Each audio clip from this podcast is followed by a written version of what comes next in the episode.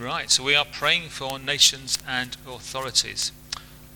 About 18 months ago, I had the privilege of travelling with Dylan to Romania for the first time. My first time in my case.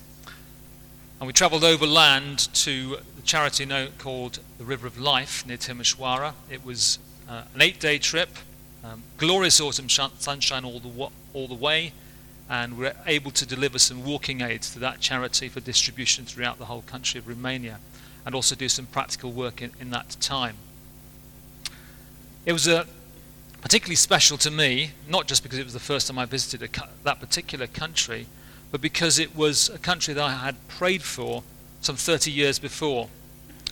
In the momentous year of 1989, I was part of a prayer group in another church long before I came to Gillingham and we prayed specifically for Christians who were living in countries where they were persecuted. And at the time, that mainly focused on the former Eastern Bloc, the Communist Bloc, behind the Iron Curtain. And during that year, if you're old enough to remember, regime after regime came down, some in more peaceful ways than others. East Germany, Poland, Czechoslovakia, as it was known. And eventually, right at the end of the year on Christmas Day, the dictator of Romania, Nicolae Ceausescu, was executed, and the process of healing for what was the poorest country in that Eastern Bloc was, be, was able to start. As things turned out, subsequently we discovered that we weren't the only prayer group praying for Romania, that nationally and internationally there were groups uh, around the world praying, Lord, don't forget Romania. As, other nations are healed, don't forget Romania. And he didn't. And the process of healing was able to start. During my week there, there were signs of the backwardness, the poverty was, was still visible, but also great signs of healing and, and change. God does have a heart for nations, as we saw in the scripture at the beginning. Can we find some specific prayers for the nations and for their authorities in the Bible? Well, there's not much that is specific in the Old Testament about praying for other nations. Moses intercedes on behalf of his nation several times. And it's clear that Abraham was meant to be the father of nations. So it's clear that God has got a worldwide perspective.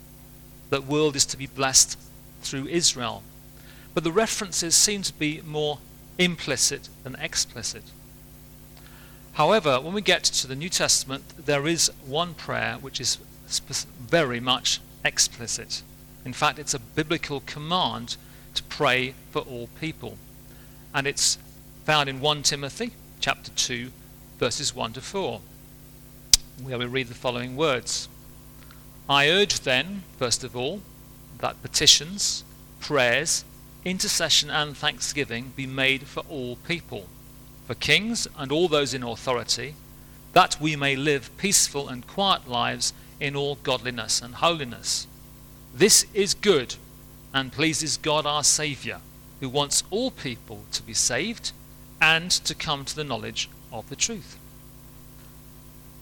Now, just for a few moments, I'd just like to break that down. That, that command um, that Paul issues in the letter to Timothy. Firstly, how should we pray? Well, basically, all types of prayer. There are four words used in this passage. The first one, translated in the NIV, is petitions or supplications in other versions.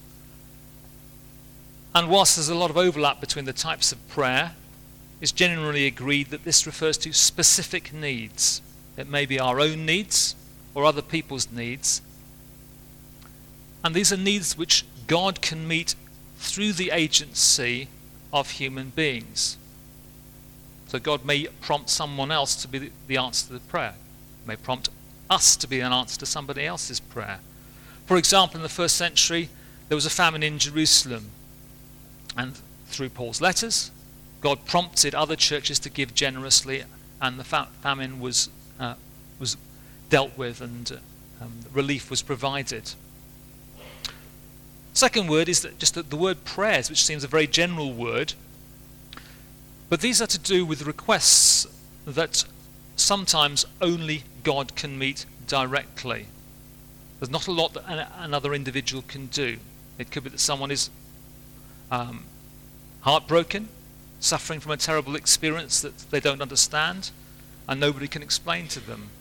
Only God can meet that need. It could be a, a prayer for wisdom, for revelation, supernatural comfort. Only God can, can intervene in that sort of situation. And that would come under the very broad title of prayers. We've looked at intercession, the third type of prayer, earlier in this series. These are prayers for other people. It's where we stand in the gap and pray on behalf of other people. But the word here carries a hint of boldness. Being prepared almost to be, dare I say, cheeky, um, being prepared to interrupt God to ask for a favor. It's the same idea as you get in Luke 11, where you have someone who has um, a friend visiting him late at night and has got nothing to set before him and, and pesters a neighbor, wake, wakes them up to, to provide some, some bread, um, some food for his friend who's, who's visited. And the word used in that passage is, really means shamelessness, really being prepared to be bold, perhaps a, a little bit risky in, in asking for, for prayers, which may seem a bit too much to ask. But the Lord would persuade us be prepared to ask for something quite bold. And finally, thanksgiving. The word there is Eucharistus, Christias, which obviously we, we've got the word for, which many churches refer to, um, for communion, giving thanks for Jesus' sacrifice on our behalf. So, different types of prayer. For whom? We could ask. Well, it's very clear in this passage. Firstly, it's for all people. And the emphasis here is not literally everyone in the world without exception. It would be impossible to know everyone in the world without exception and, and to know their needs, but all without distinction. Any type of person, no one is excluded, whether by gender, by race, by, by nationality, uh, by, by background. All types of people are to be prayed for. And then it mentions those in authority. And that's a, a tricky issue because it means the godly and the ungodly. If we look at briefly very famous couple of verses on pray on being subject to governing authorities, it's clear that it is better to have bad government than no government at all. Romans 13, 1 and 2 says, Let everyone be subject to the governing authorities, for there is no authority except that which God has established. The authorities that exist have been established by God. Consequently, whoever rebels against the authority is rebelling against what God has instituted, and those who do so will bring judgment on themselves. That is not an easy verse to swallow. Does that mean we should pray for bad incompetent, corrupt, or downright evil governments? Well, yes and no. Yes, because all government is of God. It is an institution set up by God. So a government has either been, either been placed in power by God or has been allowed by God.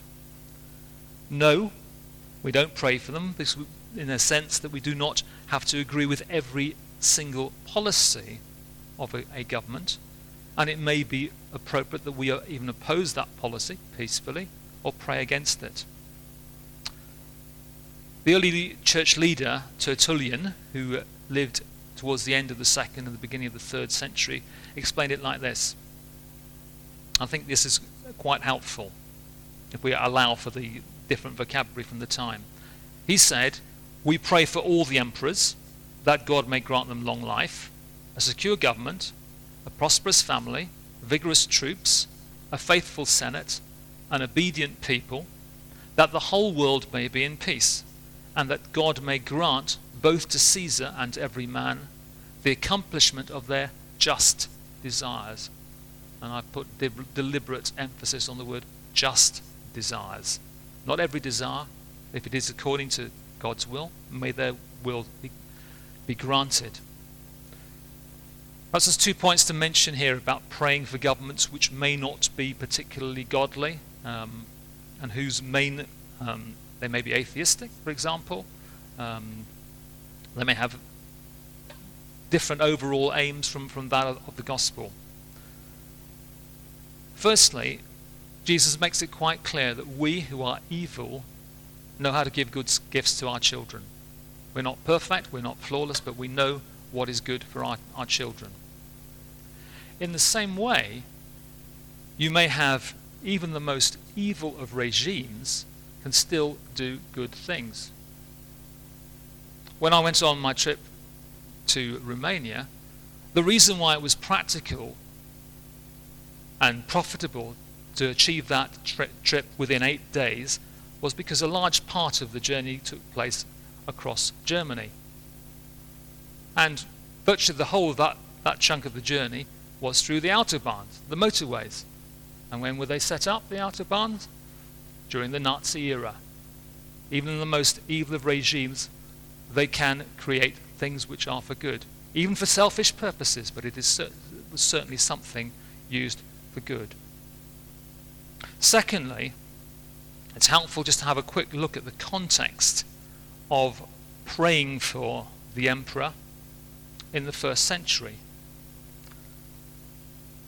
Julius Caesar was assassinated, it's reckoned in about 27 uh, BC, and such was the outcry of this horrific event that there was a lot of prayer offered up to, to Julius Caesar as to a god.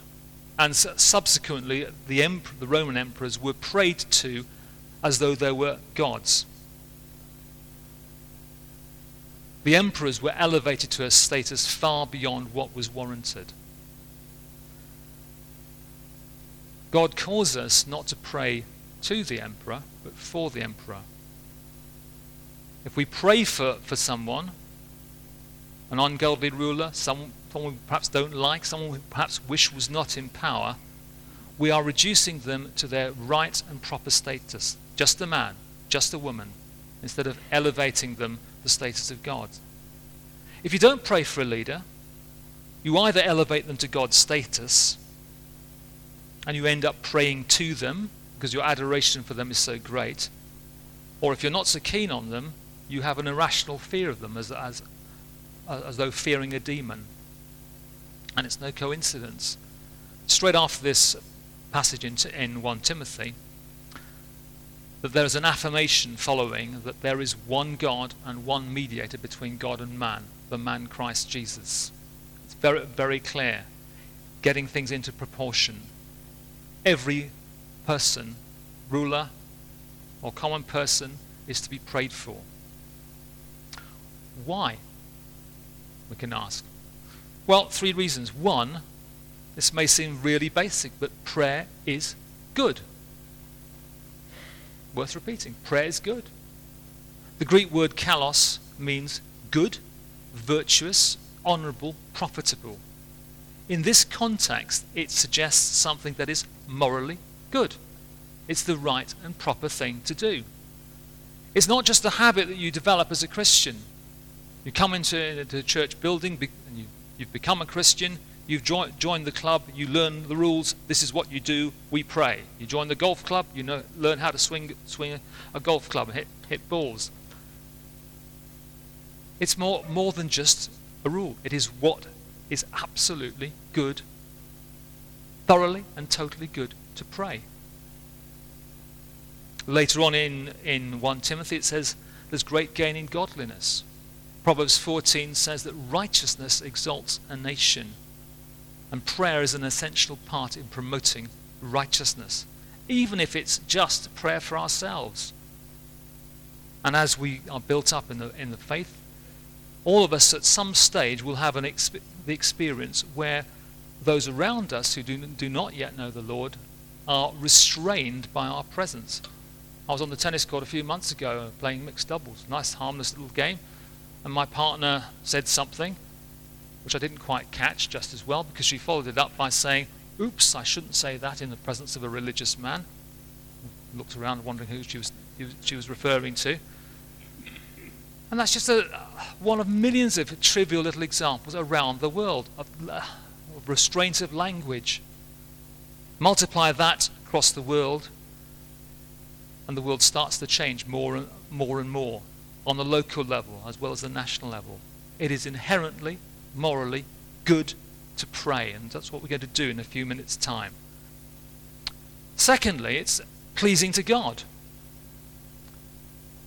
The NIV says it pleases God, but in fact, that's not the best translation.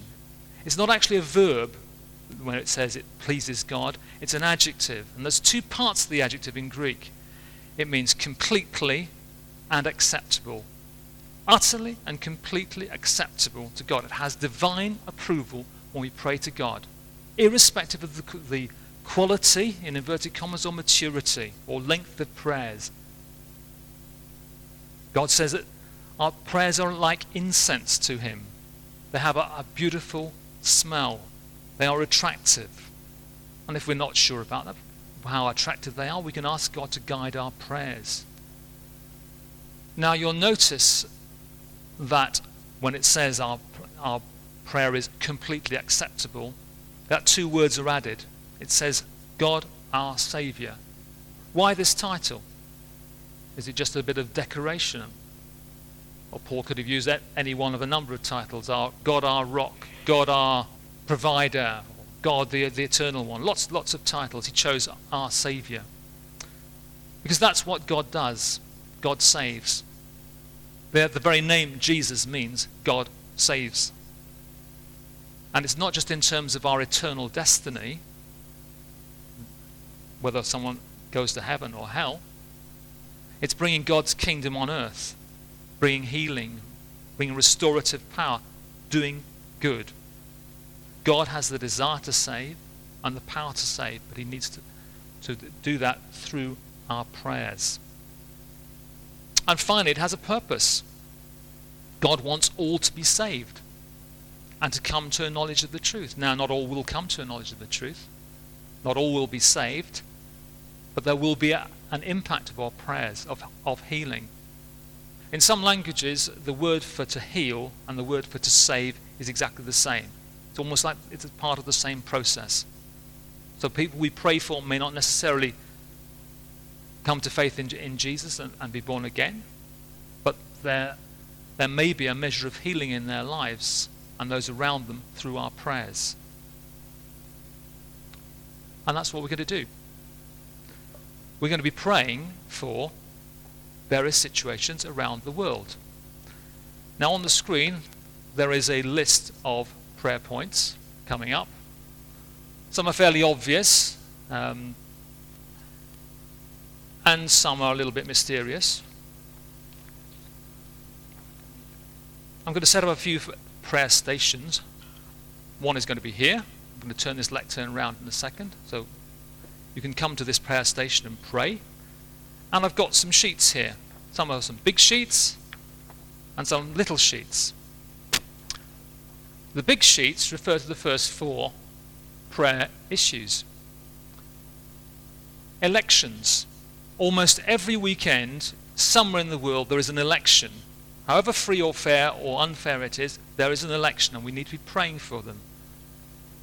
There are four countries around the world in which there are either parliamentary or presidential elections taking place either today, tomorrow, or in one case yesterday. When I did my initial research, I was told it was the 1st of March, but probably because they were forgetting about the leap year, they got the date wrong. It, there's one country where they had the election yesterday. It doesn't matter, they still, still need, need prayers. You won't know what those countries are unless you go to the prayer station. And we'll use the two pianos, this lectern, and probably some, somewhere at the back. I'll ask some volunteers to help distribute them in a second. There's a, there's a big sheet which has got, you can pray about that particular country and its election, that the, that the right representatives would be, uh, be elected, that there'll be a fair process, and that God will guide those who are in power in those, those countries. And then there, there are various prayer cards, smaller cards, for uh, different issues that are outlined, outlined there. Why four countries? Well, four is a, is a number of completion in Scripture. In Revelation, it talks about prayer, about um, around the throne of God, there'll be people of every tribe, tongue, people, and nation. And there are many instances of four items be, being mentioned, perhaps based on the four um, points of the compass north, south, east, and west. And it just so happens that with these four countries, they are on four different continents. So if you want to find out um, what these, these countries are, you'll need to go to the prayer stations. Hopefully that's enticing enough. Or maybe, maybe it's very, very off-putting. Okay, we've got a quarter of an hour or so um, until our formal.